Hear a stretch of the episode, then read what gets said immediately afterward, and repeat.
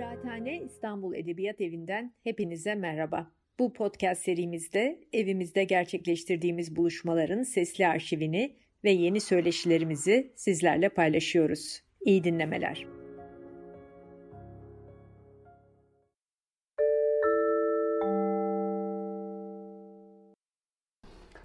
Efendim, Tarih Ahval, Ahval-i Tarih'in Kıraathane İstanbul Edebiyat Evi'ndeki üçüncü sezonunun ilk programına hoş geldiniz. Her zamanki gibi sevgili dostum, tarihçi Ümit Kurt'la söyleşeceğiz. Dün akşam da aslında programından önce son hazırlıklarımızı yaparken, uzun sürüyor bizim program hazırlıklarımız biraz.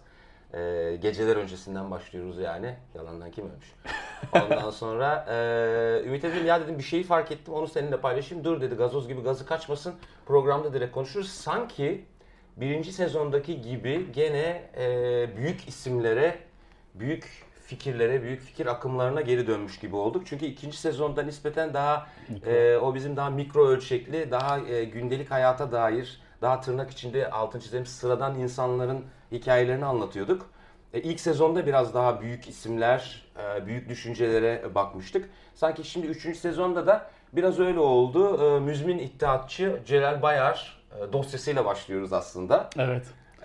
Diğer ikinci planladığımız ikinci program, üçüncü programda da sanki öyle. Üçüncü bölümde de bu sezon öyle olacak. Biraz daha tekrar sanki ölçeği büyük isimlere doğru, fokusu o tarafa doğru çevirmiş gibi olduk. Sen ne diyorsun? Ee, doğru bir tespit. Ee, ölçeği daha... Yani e, o tarihi büyük insanlar, kahramanlar yazarlar ve yaparlar ya sanki aforizmasına dönüyor gibi oldu. Doğruluk payı var. Ancak e, başlıktan da anlaşılacağı üzere müzmin ittihatçı. Yani yüz küsür sene e, ömrü evet. vefa etmiş bir e, Aristo'nun deyimiyle political animal, siyasal bir hayvandan deyim yerindeyse bahsedeceğiz. Biz onun e, siyasi e, müktesebatının ve kariyerinin aslında o ittihatçı, komitacı, oradan Galip Hoca'ya evrilen, fazla spoil vermeyeyim, sen de bana böyle kaş göz ediyorsun. Dolayısıyla esas itibariyle Celal Bayar'ın ittihatçı veçesini, karakteristiğini, personasını biz biraz ele almaya, masaya yatırmaya çalışacağız. Çok zor işimiz bugün, onu sana evet, söyleyeyim. Yani bir de burada benim baktığım noktada, yani kendi uzmanlığım dolayısıyla diyeyim, yani işe biraz daha mikrososyoloji üzerinden bakıyoruz. İşte kesişim noktamız mikro tarih vesaire filan ama e, bir yandan da böyle bir personanın aslında bu derece uzun bir e, zaman çizgisinde bir yere tekabül ediyor olması lazım. Kesinlikle. Yani e, ben kendi okumalarımdan Celal Bayar'ı değişik bir şekilde her zaman böyle bir e, o dönemin, hangi dönemden bahsediliyorsa o dönemin bir denge unsuru gibi de görmeye meyilliyim, onu da söyleyeyim. Yani yanlışsa sen beni zaten düzeltirsin programda. Estağfurullah. Ama... Ya Celal Bayar'la ilgili e, birçok şey söyleyebiliriz. Birçok tespitte bulunabiliriz. E, bulunduğumuz, bulunacağımız tespitlerin de hakikaten e, birçoğu Celal Bayar hattızatında e, onun farklı farklı özelliklerine, farklı dönemlerdeki eylem repertuarlarında bir yerlere tekabül eder mutlaka yani. O açıdan işimiz biraz da kolay. Yani atış evet. serbest denir ya tırnak içinde. Atış serbest ama yani e, esas itibariyle bizim bildiğimiz, bir taraftan da e, çok şeyini de bilmediğimiz e, bir evet. siyasi e, figür. E, Burada lafını balla böleyim. Buyur. Şöyle bir sanki izlenimim var. Yani benim bu işte son birkaç aydır e, bu sezon için e, tek başıma yapmış olduğum hazırlıklarda Ee, naçizane şunu gördüm. Celal Bayar acaba Türkiye siyasi tarihi açısından bu kadar uzun süre e, önemli bir figür olmuşken işin biraz inceleme, işin biraz yazı kısmında nispeten diğerlerine göre az incelenmiş bir figür mü? Harika bir tespit. Harika bir tespit. Ee, yani yayında olmasak öpeceğim seni o derece. Ee, çok doğru. Ee, çok ve yerin, bu böyleyse niye tespit. Böyle olmuş? Ee, yani. Hatta oradaki bir açmazımı da sana anlatayım. Ee, söylediğin tespitle birebir ilintili. Ee, ben üç sene önce e, işte doktora tezi, doktora tezinin kitaplaştırılması, arada e, yaptığım bir araştırma ve onun kitaba dönüştürülmesinden sonra e, kafamda büyük bir meta proje vardı.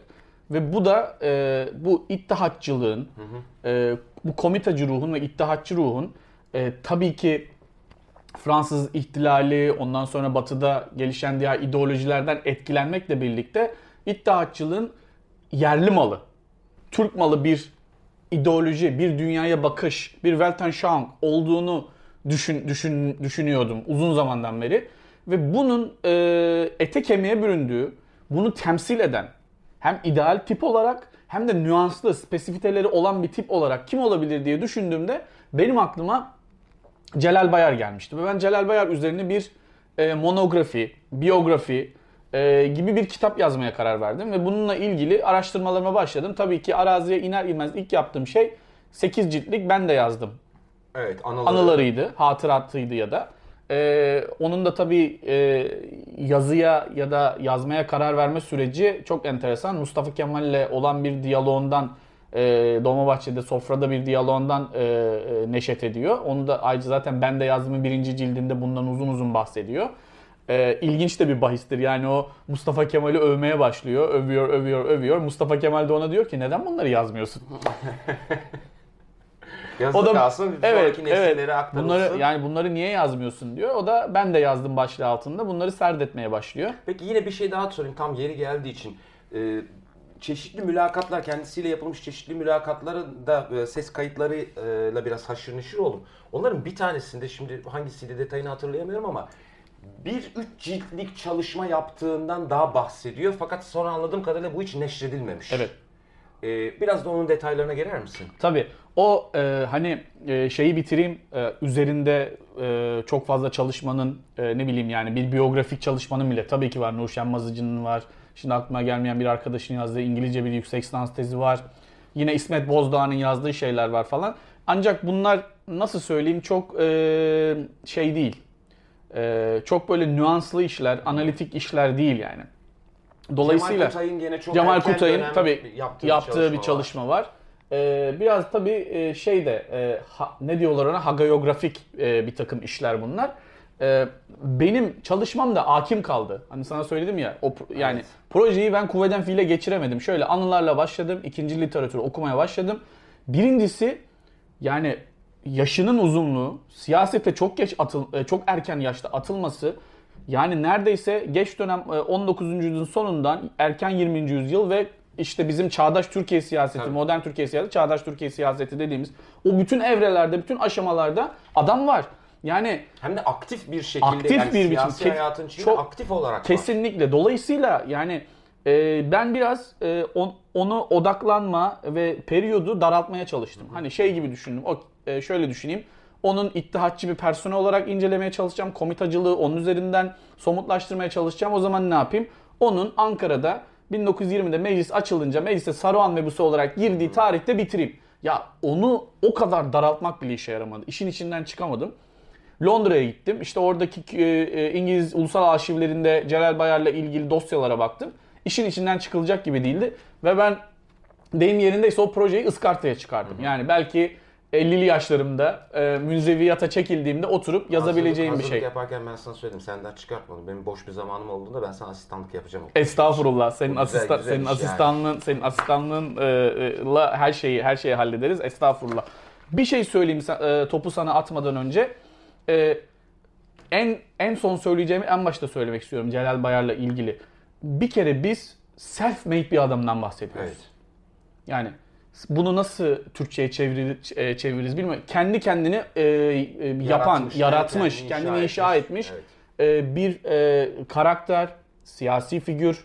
E, yani birçok apoleti var, birçok sıfatı var. E, bu nedenle e, e, baktığımız zaman diğer ittihatçı kadroların, o çekirdek kadroda yer alan diğer ittihatçılara baktığımız zaman eğitim düzeyi, Umur Bey gibi bir yerden, küçük bir yerden çıkıp bir göçmen ailenin, Bulgar göçmeni bir ailenin çocuğu. Yani, e, lise, sadece liseye kadar bile okumamış neredeyse. Deutsche Bank gibi bir yere giriyor. Orada e, işte daha daha sonra Zira, e, Ziraat Bankası'nda da çalışıyor galiba. Sonra İttihat ve Terakki Kulübü'ne üye oluyor. Onlara yine gireriz.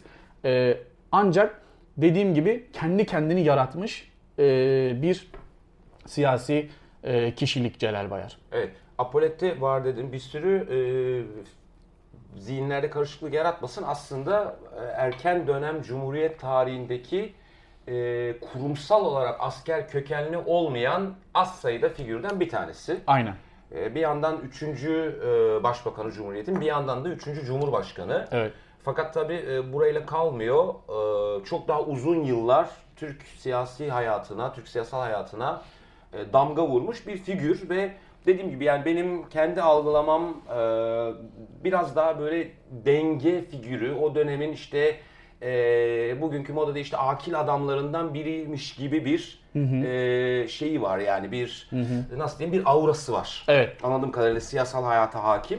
Ya kırk beşe kadar, bin dokuz yüz kırk beşe kadar söylediğin aslında tespit yine doğru. Ee, tabii kırk beş sonrası özellikle Cumhuriyet Halk Partisi'nin bu to- çiftçiyi toprak e, e, vergilendirme kanunu, e, onun yarattığı e, yani tabii o meclisin içinde toprak sahibi bir sürü e, vekil var. Onları o, o tür bir vergi onların canını yakan tabii. bir vergi. Adnan Menderes de bunların içinde ve Celal Bayar'la birlikte biliyorsun dörtlü takrir verip Cumhuriyet Halk Partisi içinden bir muhalefet oluşturuyorlar. Hani Mustafa Kemal'in sağlığında yapabilecek yapabilecek bir şey değil bu. Mustafa Kemal'in E, vefatına kadar en azından e, söylediğin o Celal Bayar'la ilgili yaptığın denge unsuru tespiti hı hı. E, ne çok katılıyorum. Biraz da görev adamı. Nereye çağırsa, Mustafa Kemal nereye çağırsa orada. Dersim, Şark Islahat, e, daha sonra Türkiye İş Bankası'nın kuruluşu. Yani e, kilit noktalarda e, işlevsel olarak kullanabileceği ve Mustafa Kemal'e o anlamda hakikaten gönülden bağlı, ruhen de e, e, kafa olarak da tamamen bağlı. Hiçbir şekilde onun emirlerini ya da talimatlarını uygulamalarını sorgulamayan bir kişilik. Buradan nereye geliyorum? Buradan tabii ki İsmet İnönü'ye geleceğim. Evet. Yani İsmet İnönü de onun bu noktada tersi bir muarızı diye düşünebiliriz. Ki zaten siyaseten tek partili hayatta bile muarızlardı.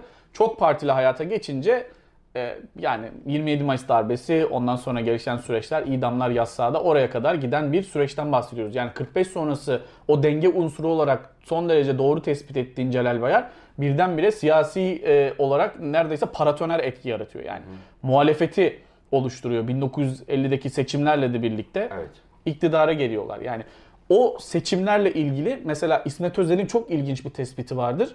Ee, belki izleyicilerimize garip gelir ama ben o tespiti tespiti oldukça doğru e, yerinde buluyorum. Yani o seçimlerde insanlar ilk defa birini seçmediler. Baktığın zaman başlarında kimlerin olmaması, bulunmaması gerektiğine dair rey ihsas ettiler. Evet. E, bunun da e, tetikleyicisi, e, bu fişeyi atan bizim senin az önce dediğin dengeci Celal Bayar. Bütün dengeleri değiştiriyor yani bu noktada. Evet. Ee, İnönü'yle e, siyasal her ikisi de sonuç itibariyle yani aynı e, siyasal akımın temsilcisi. Evet, aynı tornadan çık. Aynı tornadan çıkmış olsalar da e, amiyane tabirle evet. e, o dönemin siyasi ruhunu, o dönemin aynı zamanda da ekonomik ruhunu ciddi anlamda e, farklı yönlere götürecek şeyleri savunuyorlar. Evet.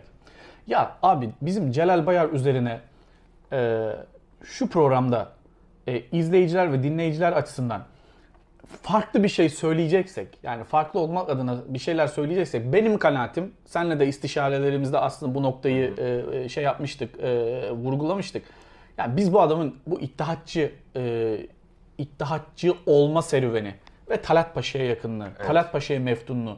Yani biz biraz e, Celal Bayar figürünü e, buradan anlamaya çalışalım. Zaten tarih sahnesine de siyasi bir persona olarak böyle çıkıyor, böyle temayüz ediyor, böyle peyda oluyor.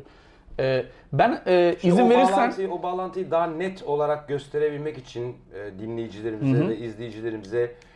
Murat Bardakçı'nın aktardığı bir anekdot vardı. Onu paylaşalım istersen. Onu paylaşalım. Yani oradaki o temel şeyi, bağlantıyı yani o kökü iyice bir ortaya koymuş evet. olalım. Çünkü bir yandan da yine geçtiğimiz programları düşünürken, yapmış olduğumuz programları düşünürken fark ettiğim şeylerden bir tanesi. Biz aslında bir yandan da bir böyle tali olarak, esas amacımız o olmasa da çok ciddi anlamda ve detaylı bir İttihat ve Terakki portresi ve bir İttihat ve Terakki zihninin Analiz. e, analizini de yapıyoruz. Evet. Şimdi o çizgisellik açısından da bu önemli bence. Doğru doğru. O hem çizgisellik hem de oradaki ayrışmaları görmek, tabii, siyasi ayrışmaları tabii. görmek.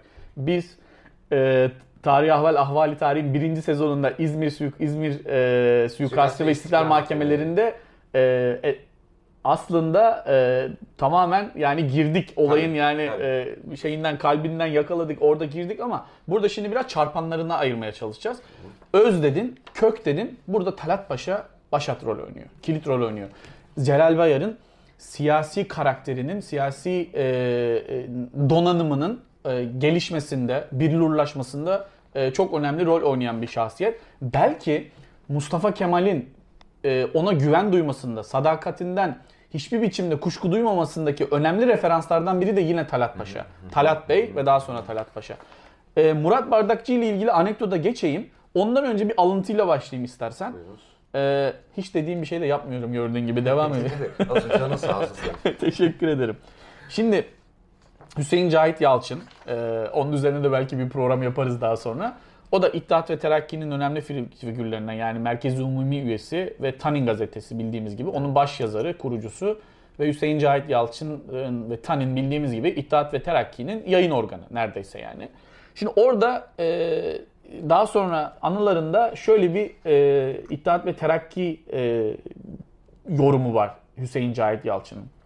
Diyor ki, İttihat ve Terakki'nin ardından rahmet, arkasından rahmet okuyabilir miyiz? Ben buna hiç duraksamadan evet derim. İttihat ve Terakki bu ülkede bir ulusal onur, bir yurtseverlik, bir ülke okulu oldu. Milli Kurtuluş Savaşı'nın şefi, yanındakilerin en bağlı, en özverili olanlarını İttihatçılar arasında buldu. Milli Kurtuluş Savaşı'nın şefi Mustafa Kemal. E, birçoğunda astı. Tabii. İttihat ve Terakki'nin temiz ve yüce ülküsü, kişisel çıkarları hor görerek her zaman özgeçi içinde, özveri içinde e, yurdun iyilik ve esenliğine kendini adaması ve ulusal devrime taban hazırlaması saygıyla anılmaya yaraşır bir hizmet olmuştur. Bunun hemen sonrasında yine İttihat ve Terakki'nin önemli figürlerinden gazeteci Muhittin Birgen, Talat Paşa'yla e, bir şey yapıyor, e, röportaj yapıyor, mülakat yapıyor. O mülakatta şunu soruyor Talat Paşa'ya. İttihat ve Terakki diyor paşam nasıl bir yapıdır? Tek bir cümleyle nasıl anlatırsınız diye soruyor. Talat Paşa'nın cevabı da hakikaten kayda değer. Biraz düşündükten sonra Birgen'e diyor ki çok karışık bir şey cevabını. Yani bu diyalog üzerine merhum Erol Şadi Erdinç, e, İttihat ve Terakki üzerine ve Divan-ı Harbi örfü yargılamaları üzerine külliyatı olan, o da yakın zamanda kaybettik. O da bir mülakatında İttihat ve Terakki'yi şöyle tanımlıyor. Her şeyden önce bir ruh diyor yani. Şimdi bizim argümanımız şu, öyle diyelim yani. Bu ruhun yani beden bulmuş hali, ona hayat veren en önemli temsilcisi, taşıyıcısı Talat Paşa. Hı hı. Ve Talat Paşa'nın su, e, hattı zatında Celal Bayar. Onun tilmizi olarak, onun tornasından çıkma, yetiştirdiği bir bürokrat olarak, bir komitacı olarak Celal Bayar. Bütün bu az önce verdiğim alıntılardaki o özellikleri bünyesinde barındıran bir şahsiyet. Murat Bardakçı özelinde sorduğun şeye geçersek, o da bin dokuz yüz seksen bir senesinde işte Talat Paşa'nın eşi o zaman halasa Hayriye Hanım ona mutat ziyaretlerinden birini gerçekleştiriyor. Bu sefer Bardakçı'ya Celal Bayar eşlik ediyor bin dokuz yüz seksen birde. İşte Bayar'ın Hayriye Hanım'la konuşurken göstermiş olduğu nezaket ve kendisine hanımefendi hazretleri irade buyurursanız gibi böyle sözlerle hitap etmesi karşısında çok şaşırıyor Murat Bardakçı ve ziyaret sonrasında dışarı çıktıkları zaman efendim diyor yani siz diyor reisi cumhursunuz yani. Neden de bu derece saygı gösteriyorsunuz gibisinden bir soruya Celal Bayar'ın verdiği cevap bana göre yani tarihe not düşülmesi gereken bir şey. Aynı zamanda o İttihat ve Terakki ruhunu, ruhunu onun gündelik hayattaki işleyişinin iş, de nasıl olduğuna tabii, dair bize çok evet. ciddi ipuçları veriyor. Ne demek ya diyor. Kendisi diyor şefimin refikasıdır. Şefimin refikasıdır. bin dokuz yüz seksen bir sene. Tamam mı? on iki Eylül olmuş. Tabii. Yani bin dokuz yüz seksen birde şimdi bu şeflik mertebesi, şeflik kurumu, İttihat ve Terakki o içindeki o cemiyeti mukaddes dedikleri şey Şükrü Hanioğlu'nun bahsettiği o yapıda şeflik çok önemli bir mertebe. Yani oraya gelmek, or- oraya ulaşmak için e, hakikaten önemli bir şekilde kendinizi kanıtlamanız gerekiyor. Talat Paşa bunu başarmış. Şeflik mertebesine ulaşmış ve Celal Bayar onu hala o mertebede görüyor. Şimdi e, buradan şuraya geleceğim. Bu İttihat ve Terakki'yi anlamak, yapının içindeki işte Enver, Talat, Cemal dediğimiz o üçlü, triumvira dediğimiz, içinde farklı kanatların yer aldığı böyle düşün fikirler var sonuçta. Hani son, monolitik bir yapıdan bahsetmiyoruz. Yani siyasi bir organizasyon monolitik olması eşyanın tabiatına aykırı Onu, bir durum. Önceki sezonlardaki bazı bölümlerde de net olarak vurgulamaya çalıştık. Yani bunların her ne kadar böyle geniş bir evet. otoyol gibi görünse de hani farklı şeritler olduğu bazı yerlerde evet. bu şeritlerin ayrıldığı bazı noktalarda tekrar birleştiğinin altını çizmeye çalıştık. Şimdi burada da gene öyle bir durumu net olarak görüyoruz. Zaten bu tür organizasyonların, siyasi organizasyonların e, sağlamlılığı ve dayanıklılığı bu esnek koalisyona açık, evet. e, esnek koalisyonlara bünyesinin açık olmasıyla ilgili bir şey. E, yani herkesin aynı düşündüğü bir yerde e, çok fazla iş çıkmıyor.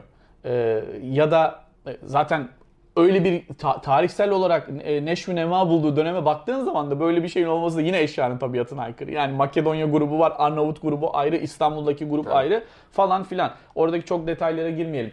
Ee, tespitimiz şu. Bu biraz da Hans Lukas Kieser'in Talat Paşa biyografisinde de bahsettiği bir şeydi. Bence ürkek bir, biraz ürkek bir şekilde söyledi ama şimdi e, o kitapta ne iddia ediyordu? Çok da gürültü kopardı ve çok eleştirildi kitap. Aslında modern Türkiye Cumhuriyeti, modern ulus devleti, bir, bir yeni bir rejim olarak, yeni bir ulus devleti olarak Talat Paşa'nın omuzları üzerinden yükselmiştir. Şimdi bu ne demek? Bu şu demek.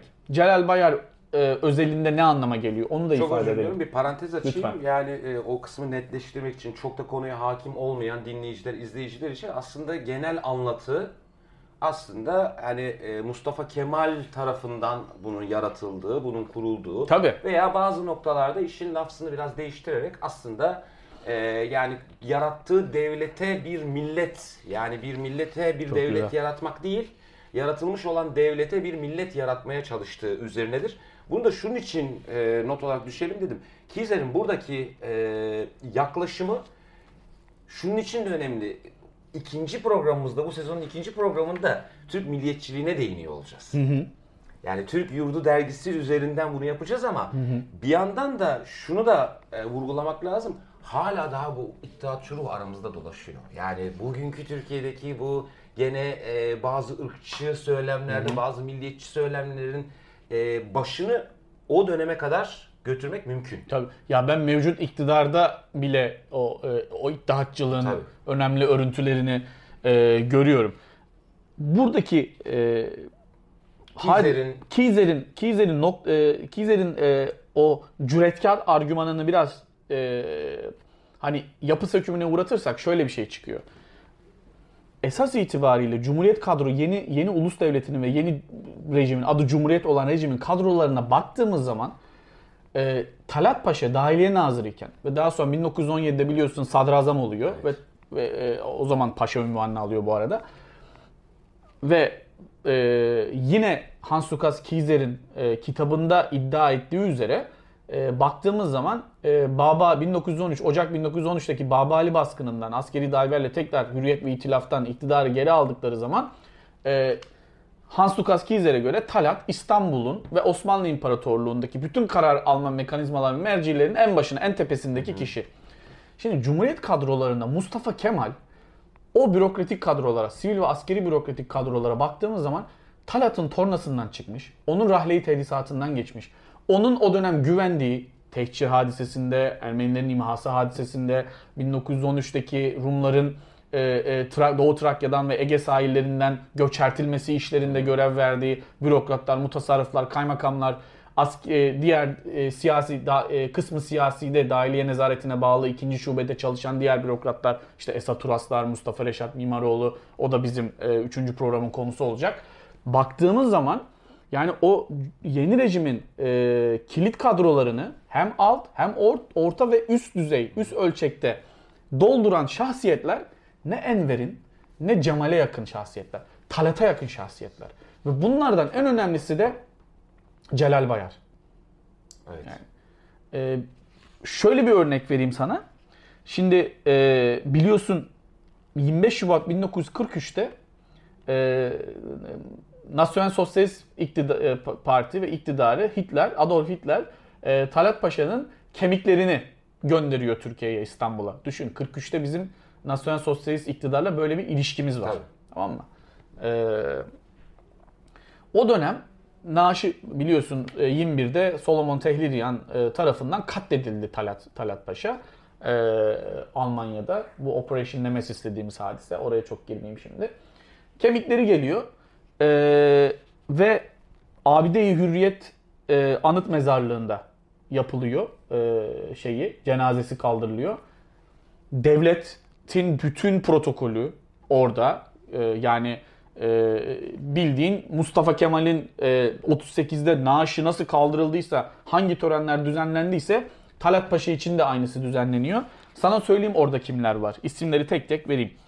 Şu Tahsin Uzer, Şükrü Kaya, Abdülhalik Renda, Atıf Kamçıl, Celal Bayar, Muhittin Birgen, Fahri Rıfkı Atay, Necmettin Sadak, Yunus Nadi ve Hüseyin Cahit Yalçın. Tam kadro. Tam kadro. Bu saydığım bütün isimler yüz üç gollü Fenerbahçe'de. Bu saydığım bütün isimler ve e, ön safta yer, al- yer alıyorlar. E, en ön safta yer alan biri de Celal Bayar. Bu isimlerin ortak özelliği, İttihat ve Terakki içinde eğer siz belli kanatlar olduğunu söylüyorsanız, böyle bir şey iddiada bulunuyorsak, bu heterojen bir yapıydı falan filan diyorsak, bu Talat, bu Talat Paşa'nın kanadı abi. Onu Talat teşkil Paşa eden kliği. Talat Paşa kliğiydi. Fraksiyonu diyelim hadi, o sol e, sol eski solcuların tabiriyle. E, yani bak e şimdi biz yirmi altıda işte İstiklal Mahkemelerinde bir İttihatçı tasfiyesi, opera tasfiyesinden bahsettik. Bunlar da İttihat ve Terakki. Bunlar da İttihatçı. Tabii. Gördüğümüz gibi Mustafa Kemal'in söylediğim şey biraz da sezgisel olmakla birlikte, bunu da e, hani bu noktayı da şey yapmayayım, e, söylemekte beis yok. Tarihçiler bazen sezgileriyle de hareket edebilirler. Yüzde yüz değil tabii ki. Hani müneccimlik de yapmayalım. Ancak bu kadroların teşkil eden aktörlere baktığımız zaman bunların e, ne bileyim e, Birinci Cihan Harbi'ndeki görev görevleri, e, Talat Paşa ile olan ilişkilerine baktığımız zaman orada bir devamlılık görüyoruz. Yani Mustafa Kemal'in e, Enver'le olan ihtilafı herkesin malumu. Yani Şevket Süreyya Aydemir'in yani şey tuğla gibi kitabı evet. var bunu anlatan. Ama Talat'la nispeten yine Cemal'le bu tür ayrımlar yaşamamış. Hı hı. E, bu tür ihtilaflar yaşamamış. Ve Talat'ın güvendiği, ona sadakatle bağlı olan kişilere o da güvenmiş gibi gözüküyor. Bence Celal Bayar par excellence bir örnek bu söylediğimiz şeye. Buyursunlar. Celal Bayar aynı zamanda yani e, devlette üstlendiği resmi görevlerle de e, bunu gayet net bir şekilde yansıtıyor. Hemen onlara da girelim istersen. Yani onu söyleyelim. Tabii. E, şimdi... Celal Bayar e, Bursa'da kurulan İttihat ve Terakki Kulübü'ne kurucularından, ilk üyelerinden, e, bin, bin dokuz yüz dokuzdaki otuz bir Mart isy- vakası sırasında, Nisan bin dokuz yüz dokuzda e, Bursa'da da e, bu İttihat-ı Muhammediye Cemiyeti'nin Bursa'daki e, şey de var, kolu da var. Onlar da bir hareketlilik içinde. Yani karşı tarafın tabiriyle gerici bir hareket, irticai bir hareket. Celal Bayar Bursa'da o hareketin bastırılması noktasında halkı örgütleyen birisi. Örgütçü bir adam bu. Tabii komiteci. Mesela geldiği zaman anlamda seni beni çok rahat ikna edip örgüte üye yapabilir. Bir hareketin içine katabilir. İkna kabiliyeti, siyasi ikna kabiliyeti bu anlamda çok yüksek. Zaten elliler altmışlara yani kırk beş sonrasında baktığımız zaman e, o hasleti nerede kazandığını anlatmaya çalışıyoruz yani burada. Ben de ilk girizgah kısmında sözümü e, o yüzden seçerek kullandım. Kurumsal olarak subay kökenli, kurumsal değil. olarak asker kökenli olmayan diye. Ama evet. aslında... Talat da değil. Tabii. E, Kurtuluş Savaşı sırasında gayet ciddi olarak askeri faaliyetlerde bulunuyor. Komitacı faaliyetlerde. Tabii. Yani onun faaliyetlerini Makedonya'daki e, Bulgar çetelerinin, Sırp çetelerinin ve daha sonra yine işte Ermeni çetelerin ve daha sonra e, İttihat ve Terakki'nin başlattığı as- yani e, Selanik'teki üçüncü Ordu'da başlatılan yine o Abdülhamit'e yönelik e, bir takım faaliyetlerde baktığımız zaman e, aynı faaliyetler. O komitacı evet. ve çeteci faaliyetler bu Makedonya'nın e, ve Bulgaristan'ın e, ne bileyim mümeyyiz vasıflarından bir tanesi bu o, o dönemki tarihe baktığımız zaman. E, şimdi Celal Bayar'ın otuz Mart vakası ile ilgili aktif bir biçimde katılmış, evet. mücadele etmiş. Akabinde İzmir Katibi Mesul, İttihat ve Terakki'nin İzmir Katibi Mesulü oluyor. Ne demek? İzmir Genel Sekreteri. Kolay kolay İttihat ve Terakki'nin ve Talat'ın e, yani herkese vermeyeceği bir payı bu. Celal Bayar o litmus testten geçmiş. Hı hı. O sadakat testinden geçmiş. Görevini de layıkıyla başarmış ve öyle bir paye de almış. E, Celal Bayar'ın önemli faaliyetlerinden bir tanesi e, bin dokuz yüz on üçte e, Ege sahillerindeki Rumların, Osmanlı Rumlarının oradan göçertilmesi. Bunu nasıl yapıyor? Bu insanları e, oradaki Müslüman halkı kışkırtarak, o insanların üstün, Rumların üstüne salarak, yani oradaki Rumlara o, o bölgede, o alanda e, yaşam hakkı tanınmayacak hale getirecek siyasi ortama hazırlıyor. Örgütçü dedik ya. Evet. Bunu yapıyor. E, bin dokuz yüz on beş on sekiz arası Ermeni tehciri, Ermeni soykırımı, Ermenilerin imhası, meşrebinize göre nasıl adlandırırsanız adlandırabilirsiniz. Orada Ermenilerin e, sadece İzmir'deki bazı Ermenilerin, o da yani bir takım siyasi faaliyetlere karıştığı iddia edilen Ermenilerin tehcir edilmesi, gö- İzmir'den gönderilmesiyle ilgili bir takım faaliyetlerde bulunduğunu görüyoruz. Onun dışında Ermeni soykırımında çok fazla bir rolü yok. Neredeyse hiç yok baktığımız zaman. Ancak buna rağmen bu İzmir'deki e, olaydan bahsettim ya, ondan dolayı Divan-ı Harbi mahsusta sorguya çekiliyor. Ama serbest bırakılıyor daha sonra. Şunlara, yani şeye tanık olmuş, savaşta Mondros, Ekim on sekiz Mondros imzalandıktan sonra İttihat ve Terakki'nin son kongresine Bursa'dan İzmir Katibi Mesul sıfatıyla katılıyor. Talat Paşa'nın konuşmasını dinliyor. İttihat ve Terakki'nin kapatıl, kapatıldığını söylediği, tecedüt fırkı başka bir fırkaya evrileceğini söylüyor. O konuşmaları dinliyor. Talat Paşa'nın savaşa niye girdik? Ermenilerle niye bunları yaşadık? Yani o bir hesap dökümü var ya onun yaptığı. Orada canlı olarak bunları dinliyor. Bunlara şahit olmuş. E tabi e, o dönem yine Milli Mücadele Dönemi diye adlandırılan dönemde Reddi İlhak ve Müdafaa-i Hukuk Osmaniye Cemiyetlerinde görev yapıyor. Ege bölgesinin Yunanlar tarafından işgal edilmesini önlemek ve halkı düşmana karşı harekete geçirmek için İzmir'i terk ederek Ödemiş köylerine gider. Kıyafet değiştirip önce Efe, sonra da hoca kıyafetiyle halk arasına karışıyor. Hangi sıfatla? Galip Hoca sıfatıyla. Yani senin o Sebilur Reşat'ta e, bulduğun kapak resmi, onu da inşallah koyacağız. İzleyicilerimiz onu da görürler. Galip Hoca adı, adı kisvesiyle diyelim. Tabii. Ödemiş, Aydın, Akhisar çevresinde e, halkı düşmana karşı silahlı mücadele. Yani e, oradaki kostümlü olarak bir yandan da yani. Tabii tabii tabii tabii. E, e, yani bu an yani dinin e, bu insanları oradaki işgal güçlerine karşı siyasetten organize et, e, harekete geçirmek anlamında önemli faktör olduğunu bildiği için böyle bir yol deniyor. Hem de tanınmıyor tabii e, bir şekilde. Yani devam edebiliriz. Osmanlı Mebusan Meclis seçimleri, Saruhan Mebus seçiliyor, Manisa yani. Akabinde e, bin dokuz yüz yirmi üçte Anadolu ve Rumeli Müdafaa Hukuk Cemiyeti'nin adayı olarak İzmir'den milletvekili seçiliyor.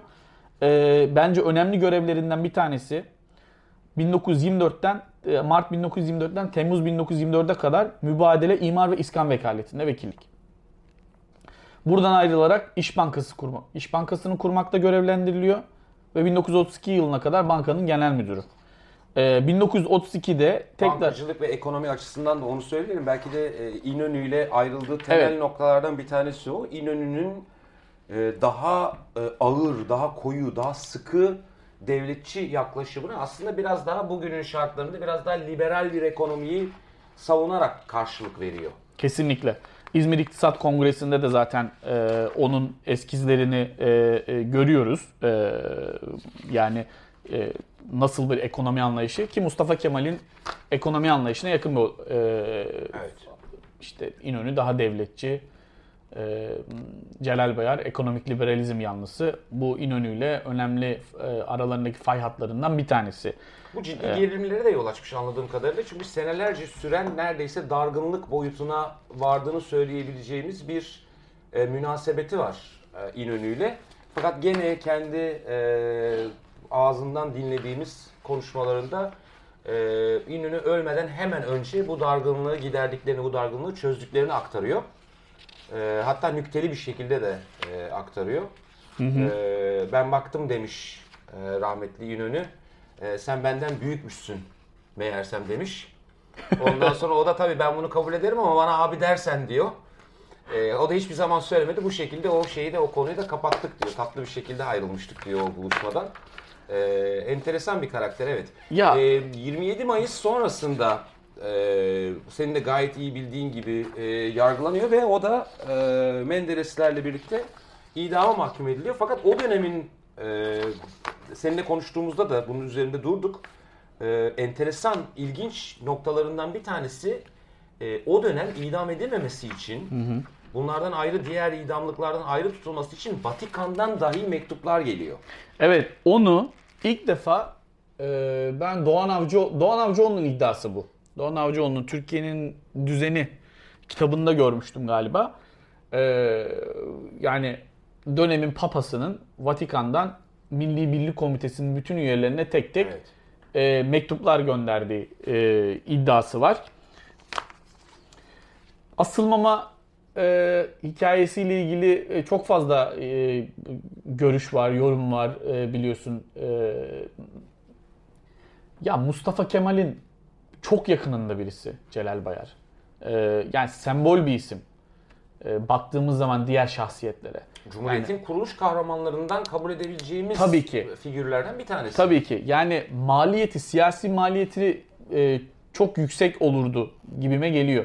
E, İnönü'yle olan e, ayrışmalar, dediğim gibi Mustafa, yani Mustafa, İnönü'nün Mustafa Kemal'in belki de e, yani şimdi İnönü'nden de Mustafa Kemal mu, e, muhalifi yaratma, yaratmayalım o tabii, kadar da değil ama gene de e, Mustafa Kemal'in İsmet İnönü'nün başbakanlık performansından memnun olmadığı herkesin malumu. Yani bu neden kaynaklanıyor? Ee, onun idare etme, olayları ele alma, meseleleri ele alma noktasında Mustafa Kemal'in talimatlarını çok da dinlememesi. Ee, e bunu biz İzmir Suyu İstiklal Mahkemelerinde bile gördük. Tabii. Yani Kazım Karabekir'i e, tutuklandıktan hemen sonra salıvermesiyle Mustafa Kemal buna bu kişisel mesele değil, bu siyasi bir mesele diyerek, hani orada da yine biliyorsun başbakanlıktan alıyor.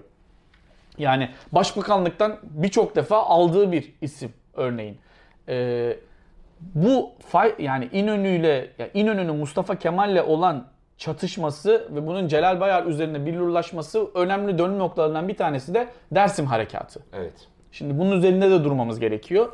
Ee, ondan önce tabii yine e, Celal Bayar'ın bu Şark raporu hazırlanmasında birinci derecede görev alıyor. İşte o bölgelerin bölgelere müfettişler gönderiliyor. Onların raporları, yolladığı layihalar tamamen bir Türkleştirme ve iskan politikası üzerine kurulu. Zaten Celal Bayar'ın ve o dönemin kadrolarının çok yabancı olmadığı uygulamalar bunlar. Gerek Osmanlı gayrimüslimlerine e, savaş döneminde yapılanları e, düşündüğümüzde. E, şimdi Dersim harekatı ile ilgili olarak Nuri Dersim'in e, anılarında ben şöyle bir şey görmüştüm. Çok il, çok ilginçti o. E, o biraz da e, bu e, devlette bilhassa muhalif olan e, yapılara, ki yani bu o dönemde işte Kürtlerin Türkleştirmeye yönelik bir takım ve tabii oranın merkezileştirilmesi, buna yönelik e, e, politikalara karşı gösterdiği bir direnç direniş var. Celal Bayar o bölgeye gittiği zaman oradaki aşiret reisleriyle, işte o feodal lordlarla görüştüğü zaman onlara şunu söylüyor. Hani rahat durun. Bizim Ermenilere yaptığımızı en iyi siz bilirsiniz. Gibi bir lafı olduğunu söylüyor Nuri Dersim'i. Hı hı. Ee, e şimdi Dersim tertelesi arifesinde Başbakan İsmet İnönü. İşte ama Cumhurbaşkanı Mustafa Kemal tarafından on dokuz Eylül bin dokuz yüz otuz yedi görevinden alınıyor ve yerine dönemin Ekonomi Bakanı Celal Bayar getiriliyor. Şimdi Dersim harekatı ondan sonra bir hareket haline dönüşmeye başlıyor.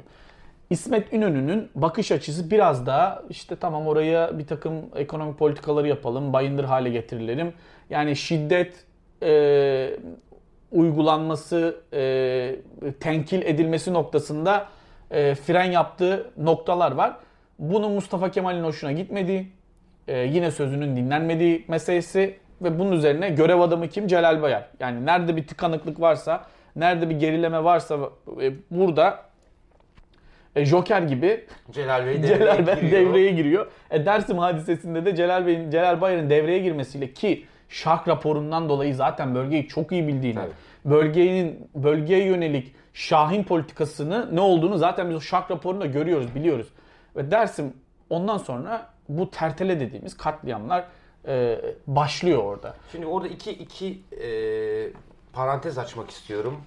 Bunlar senin biraz daha netleştirmene, biraz daha açık hale getirmene muhtaç. Bir, orada bir kimin bu operasyondan, bu terteleden haberi vardı, kimin yoktu, kimin ne kadar vardı gibi bir muallak bir durum var. Evet. Bir onu bir netleştirelim önce. Netleştirelim. Muhtelif görüşler var bununla ilgili. Ee, şimdi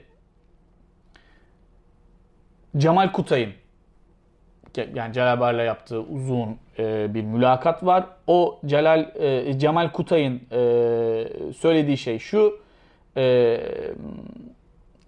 İş Bakın, yani İş Bankası'ndan dolayı Celal Bayar'ı İnönü'nden daha çok severdi diyor. Şimdi biliyorsunuz Cemal Kutay'ın da yani söylemlerinin, anlattıklarının yüzde yüz doğru olduğunu iddia etmek çok zor. Yani sadece Kutay'a güvenerek bir tarih anlatısı değil e, ama önemli önemli malzemeler malzemeler var. Evet, yani, şimdi e, bu Şark raporundan bahsettim ya sana. dört Aralık bin dokuz yüz otuz altıda Mustafa Kemal'e sunuyor bunu Celal Bayar. E, orada diyor ki bizim bugün dahi diyor doğuya yerleştiğimiz söylenemez diyor. Ee, ya bir de şey var. Ya Mustafa Kemal hiçbir arkadaşına nutuklarında yer vermemiş ama Celal Bayar her yerde. Evet. Tamam mı? Şimdi Bayar anılarında yıllar sonra diyor ki e, Dersim vurulacak dedi. Bize Dersim, yani Atatürk sorumluluğu alıyorum. Dersim vurulacak dedi diyor. Ve Dersim'i vurduk. Taş üstünde taş bırakmadık gibi bir söylemi var. Celal Bayar'a atfen söylenen bir şey bu. Eee E şimdi Dersim'de görev yapan bir istihbarat subayıyla konuşmuş bir araştırmacı. Orada bin dokuz yüz otuz yedide Celal Bayar'ın Mustafa Kemal'e bir rapor götürdüğünü ve Elazığ Ovası'ndan Dersim'i hedef alan bir tatbikat yapmak istediğinin anlaşıldığını iddia ediyor. Ve Mustafa Kemal'in diyor bu tatbikat dosyasını geri çevirdi diyor. Tamam mı? Bayar ikinci kez gittiğinde buna gerek yok dedi demiş. Şimdi, şimdi ilk, ilk söylediğimde tezat olan bir şeyden Tabii. bahsediyorum. Şimdi biri diyor ki Mustafa Kemal talimat verdi, emir verdi. Ona göre yaptık. Bizzat öbürü de diyor ki diyor. O, ö, bir, başka bir anlatıda şey diyor ya, hastaydı, yata, ölüm döşeğindeydi, hiçbir şeyden haberi yoktu. Operasyonlardan bile haberi yoktu gibi bir şey var. E şimdi bu baktığımız zaman yani Mustafa Kemal'in ta bin dokuz yüz otuzların ortalarından itibaren başlayan bir meseleyle Cumhuriyet'in cebelleştiği bir meseleden Şark raporunu da Aralık bin dokuz yüz otuz altıda Şark raporunda yazılanları da düşündüğümüzde yani en azından o bölgeye yönelik yapılması gereken müdahalenin e, yumuşak mı sert mi olduğu noktasındaki tavrını, e, görüşünü biliyoruz. Öyle olsaydı İnönü'yü zaten görevden almazdı evet. mesela. Şimdi e, bin dokuz yüz otuz sekizde üçüncü kez Atatürk hast, hastanede e, hastayken götürüp imzalattı diyor bu araştırmacı. Yani Atatürk Mustafa Kemal'in razı gelmediği operasyonu hasta yatağıyken imzalatmış. Böyle bir iddia da var. Dolayısıyla şimdi Dersim olaylarının esas sorumlusunun Celal Bayar olduğunu iddia eder bu anlatı. Evet. Tamam mı? Şimdi ikinci parantezle dediğim aslında oydu. O zaman şunu mu fark etmemiz gerekiyor? Yani ya da şu kafa karışıklığını mı fark etmemiz gerekiyor? Aslında çok uzun zamandır ve tekrar tekrar dövüle dövüle, tekrar tekrar vurula vurula yani e, işlene işlene söylenen bu Dersim katliamının, Dersim operasyonunun İnönü'ye evet. mal edilmesinde de aslında problemli bir anlatı ya da en azından büyük soru işaretleri olduğu ortaya çıkıyor. E, e, e tabii yani e, şöyle bir şey, iktidar açısından bu İnönü olsa da Celal Bayar olsa da fark etmiyor çünkü ikisi de C H P'den tabii. yani önemli olan o.